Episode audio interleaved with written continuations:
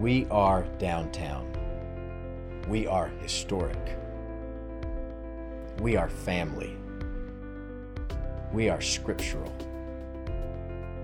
We are First Baptist Church. If you would, find with me in the listening sheet our sermon text for today, Second Chronicles 6, 36 through 40. We're going to read that aloud together. And this is in the context of the larger reverse text for this week. So in reverse all week long, we've been in Second Chronicles 6, verses 12 through 42. And it's a good chunk of scripture, and we're going to focus in during the sermon time on verses 36 through 40. So let's stand and we will read that aloud together. This then is the text for today.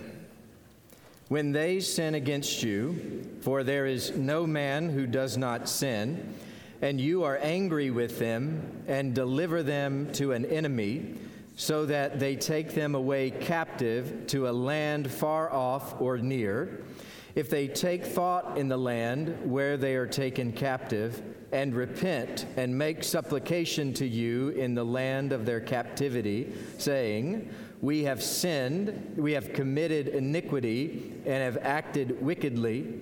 If they return to you with all their heart and with all their soul in the land of their captivity, where they have been taken captive, and pray toward their land which you have given to their fathers, and the city which you have chosen, and toward the house which I have built for your name, then hear from heaven from your dwelling place their prayer and supplications and maintain their cause and forgive your people who have sinned against you.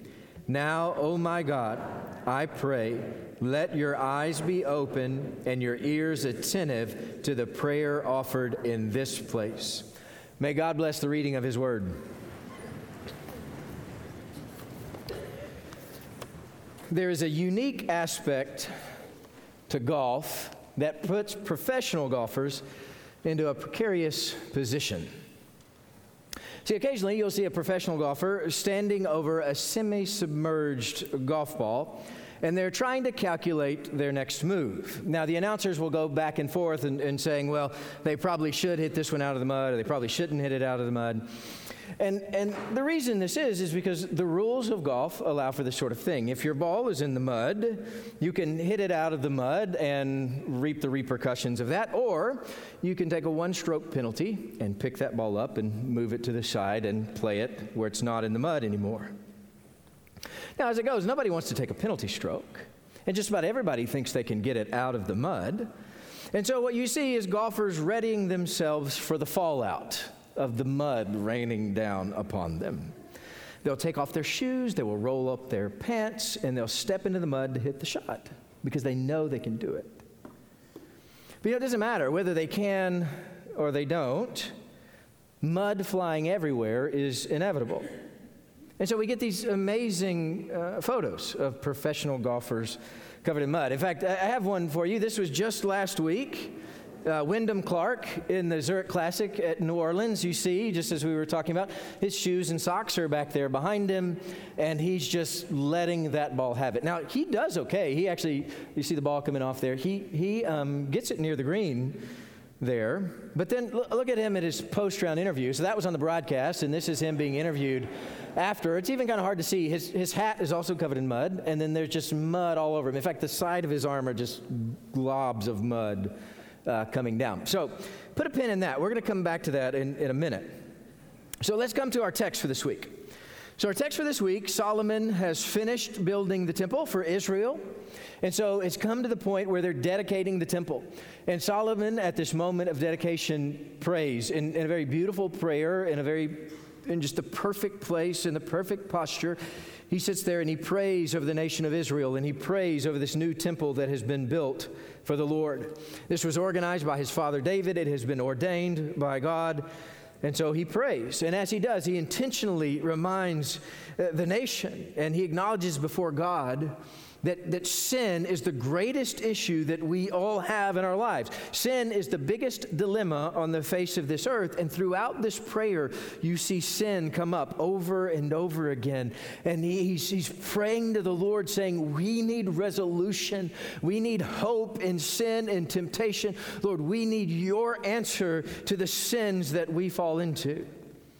In fact, he's recognizing it's same for the individual as it is for the nation that sin rips us apart. Sin rips us apart from one another, sin rips us apart from God. And in fact, for the in- individual, it's, it's the sin that's harbored in our hearts that undermines everything that we do in this life.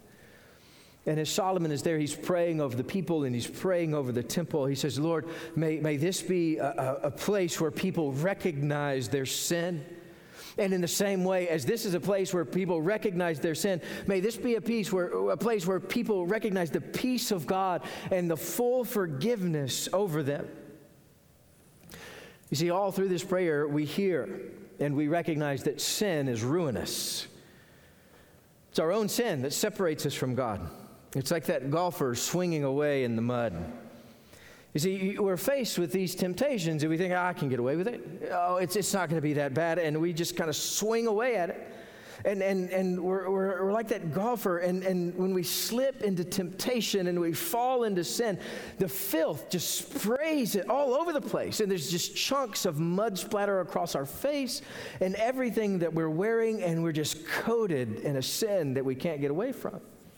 You know, you may, may not be able to see it but in God's eyes, those sins stain you permanently, and they are a separation from Him. You know, that's why no one can approach the Holy of Holies apart from a consecrated high priest once a year. It's the same reason we cannot approach God apart from the blood of Jesus Christ because sin has altered the fabric of our lives, encasing it with globs of rancid grit. You know, when we typically sin, our first reaction is think, ah, it's, it's not that bad. It's just a little stain here or, or over there. But what we recognize in, in this prayer, the, uh, the heart of God is found here as Solomon is praying. Because God finds your sin repugnant and heartbreaking. You see, God can spot and smell sin from across the universe. The stains of sin are always noticeable. They're as obvious as a mud splattered across a golfer's white shirt. We're covered in sin stains. You know, in fact, there, there's some who refuse to acknowledge it. just coated in mud and smearing it across anything they come into contact with. And you know, it doesn't matter if you're so muddy that your mom won't let you in the house or if your stain's barely visible. Either way, your sin is the problem. My sin is the problem. It's affecting every one of us. Solomon, in his wisdom, knew this. That's why he prays the way he does here in chapter 6.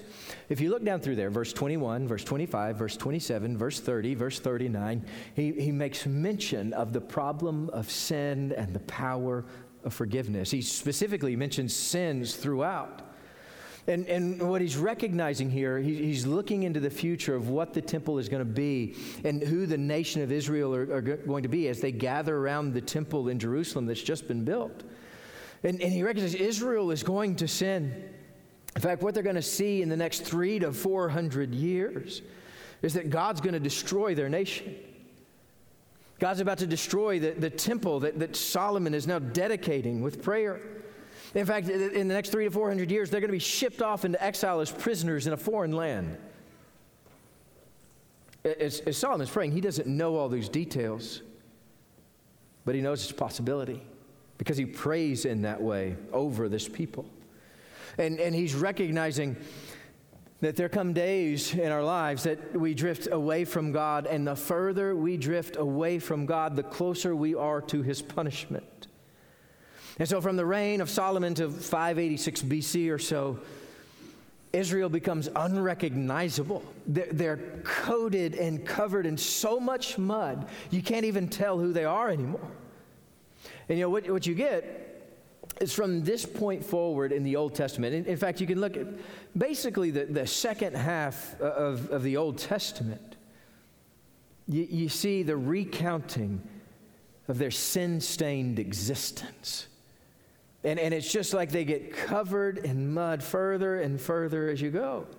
You read through books like Isaiah, Jeremiah, Ezekiel, Lamentations, Israel couldn't get out of their own way. They, they just keep swinging away in these mud pits and covering themselves with the filth of this earth. You know, as you, as you work through you know, the second half of the Old Testament, you see all these moments where it recounts Israel's sins.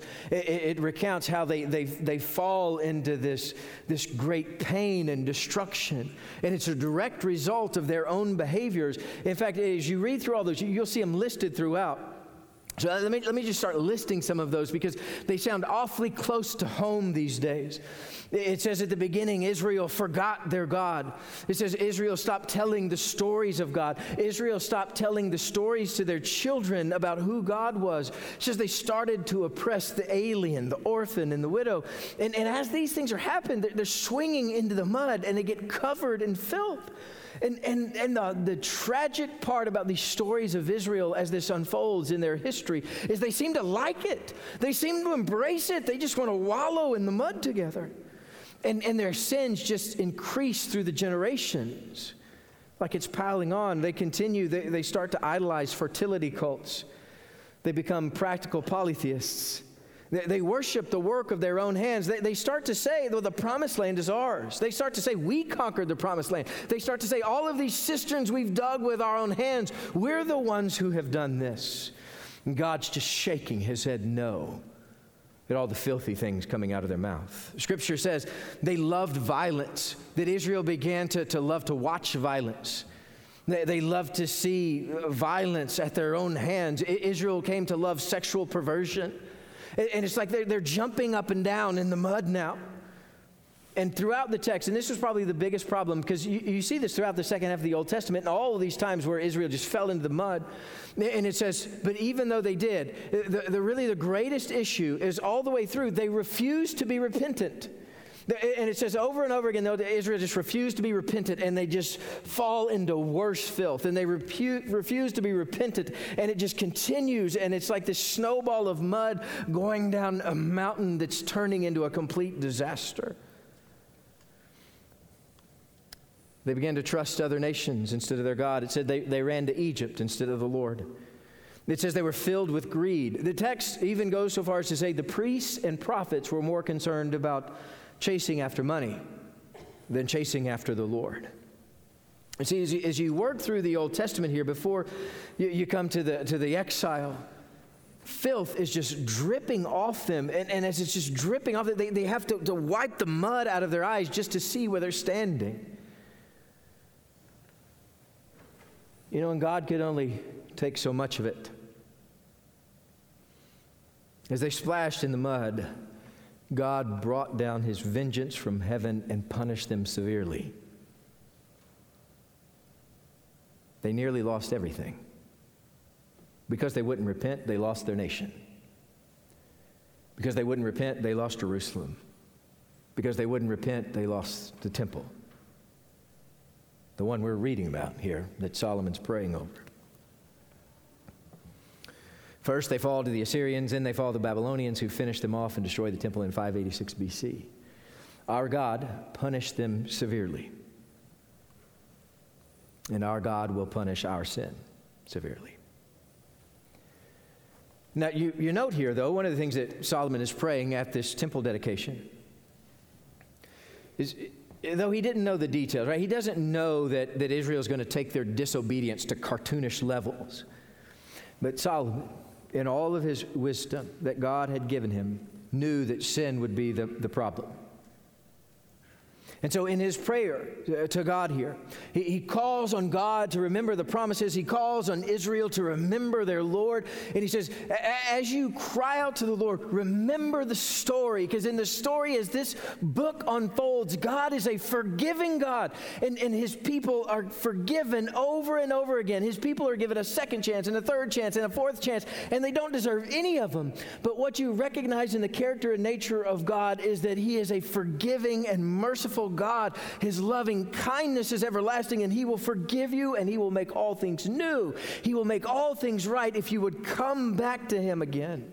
If you will repent, God will forgive. You know, if you, if you recall from one of our earlier lessons on, on building of the temple, a critical part of the temple, and, and really the, the primary reason it was built was to house the Ark of the Covenant. And on top of the Ark of the Covenant is the mercy seat of God. And for them in that day, as the blood of the lambs were sprinkled across that mercy seat on the Day of Atonement, this was the place and this was the time and this was the way Israel found the forgiveness of God. He was in a specific place at a specific time at the mercy seat of God. And you can see this as, it, as it's prayed through this prayer. Uh, Solomon even goes so far as to say, even when we can't be here, if we are at war or we are in exile and we are across the globe, even if we just look in the direction of the mercy seat of God, we can know his forgiveness. You see, because they knew that, and, and as disobedience came, there were times they might not be able to make it back to the temple, but God would still forgive. Even if they couldn't be there at the proper time, at the proper place, but if their heart was repentant, God would forgive them. If they would face the direction of the sacrifice with a repentant heart, they would be forgiven and restored. You know, you, you see these restoration passages throughout the Old Testament as well. Let me, let me read you one. This is Ezekiel 18. It'll be on the screens with us. So, Ezekiel 18, 30 and 32, this is just one of the instances where, where God says, if, if you will come to me, we will make this right. It says, Therefore, I will judge you, O house of Israel, each according to his conduct, declares the Lord. So then he gives him the, the, specific direction. He says, I'm the forgiving one, and I'm the one that can take care of this, but this is what I require of you. This is your moment of obedience before me. Repent and turn away from all your transgressions so that iniquity may not become a stumbling block to you. Cast away from all your transgressions which you have committed and make yourselves a new heart and a new spirit. For why will you die, O house of Israel? For I have no pleasure in the death of anyone who dies, declares the Lord God. Therefore, repent and live. The wrath of God fell upon the nation of Israel in, in a number of different ways, in a number of different times. But throughout the scriptures, God doesn't take pleasure in that wrath. But in the order of, of creation, the unrepentant demand vengeance of God by their rebellion, by their disobedience. See, what we recognize in, in this prayer that Solomon's praying is there's hope and there's good news here. That, that God is ready and willing with a clean white robe when you're ready to stop wallowing in the mud. See, God is calling out to his children, saying, saying, Come home and be cleansed. Come stand with me on the rock of truth, and I will be with you. God, has been crying out to his children since then. If you are tired of the pain and the filth of this world, and, and if you're ready to get rid of the, the, the filth that has attached itself to you, if you're ready to be done with your own ways, God is calling out. He's calling out your name, saying, Leave that way behind and follow Jesus Christ. You see, God's ready for you this morning. He's calling out your name. Will you respond to the Savior and be made pure and white as the driven snow? You know, there's a beautiful moment in Luke where Jesus reminds us of this reality. We'll, have it on the screen. It's the prodigal son story. The prodigal is away from home standing in a field feeding pigs. And in an instant, he's tired of the slop and ready to go back home to his father. And let it be a, listen to, a lesson to all of us who are listening this morning. Same kind of opportunity is before us. And so he got up, he came to his father. But while he was still a long way off, his father saw him and felt compassion for him, ran and embraced him and kissed him. The son says to him, You see this moment of repentance Father, I've sinned against heaven, and in your sight I'm no longer worthy to be called your son. The father says to the slaves, Quickly, bring out the best robe. So he's clothing him again and put it on him. Put a ring on his hand, sandals on his feet. Bring the fattened calf, kill it, let us eat and celebrate, for the son of mine was dead, and he's come to life again. He was lost and has been found and they began to celebrate. We, we, we, celebrate with the Lord in these stories of restoration. In fact, as we come together and as repentant people uh, fall to their knees and ask the Lord for forgiveness, this is all of heaven rejoices. The, the angels shout for joy when we have repentant hearts and when one comes home. And Jesus is calling out to us this morning saying, Come home. Are you ready to restore that relationship with your Heavenly Father? Will you give up running the other way because God will purify your life and God will clean it up again so that you're recognizable? You become the, the man or woman that God intended you to be. And so, together, we're, we're going to stand before Jesus Christ and we're going to cry out to him and we're going to cry out together in unison that I am a savior in need excuse me no I'm not a savior. I am a sinner in need of a savior right? That Jesus Christ is the one that we cry out to and say Lord we are fallen and we are broken and we need your redemption. And so if, if you've never prayed that before will you cry out with us in that same way? Will you cry out with us this morning as we say we are sinful but we have a savior because you are sinful and you have a Savior, the one Jesus Christ who will make you pure and clean this morning. Let's pray together.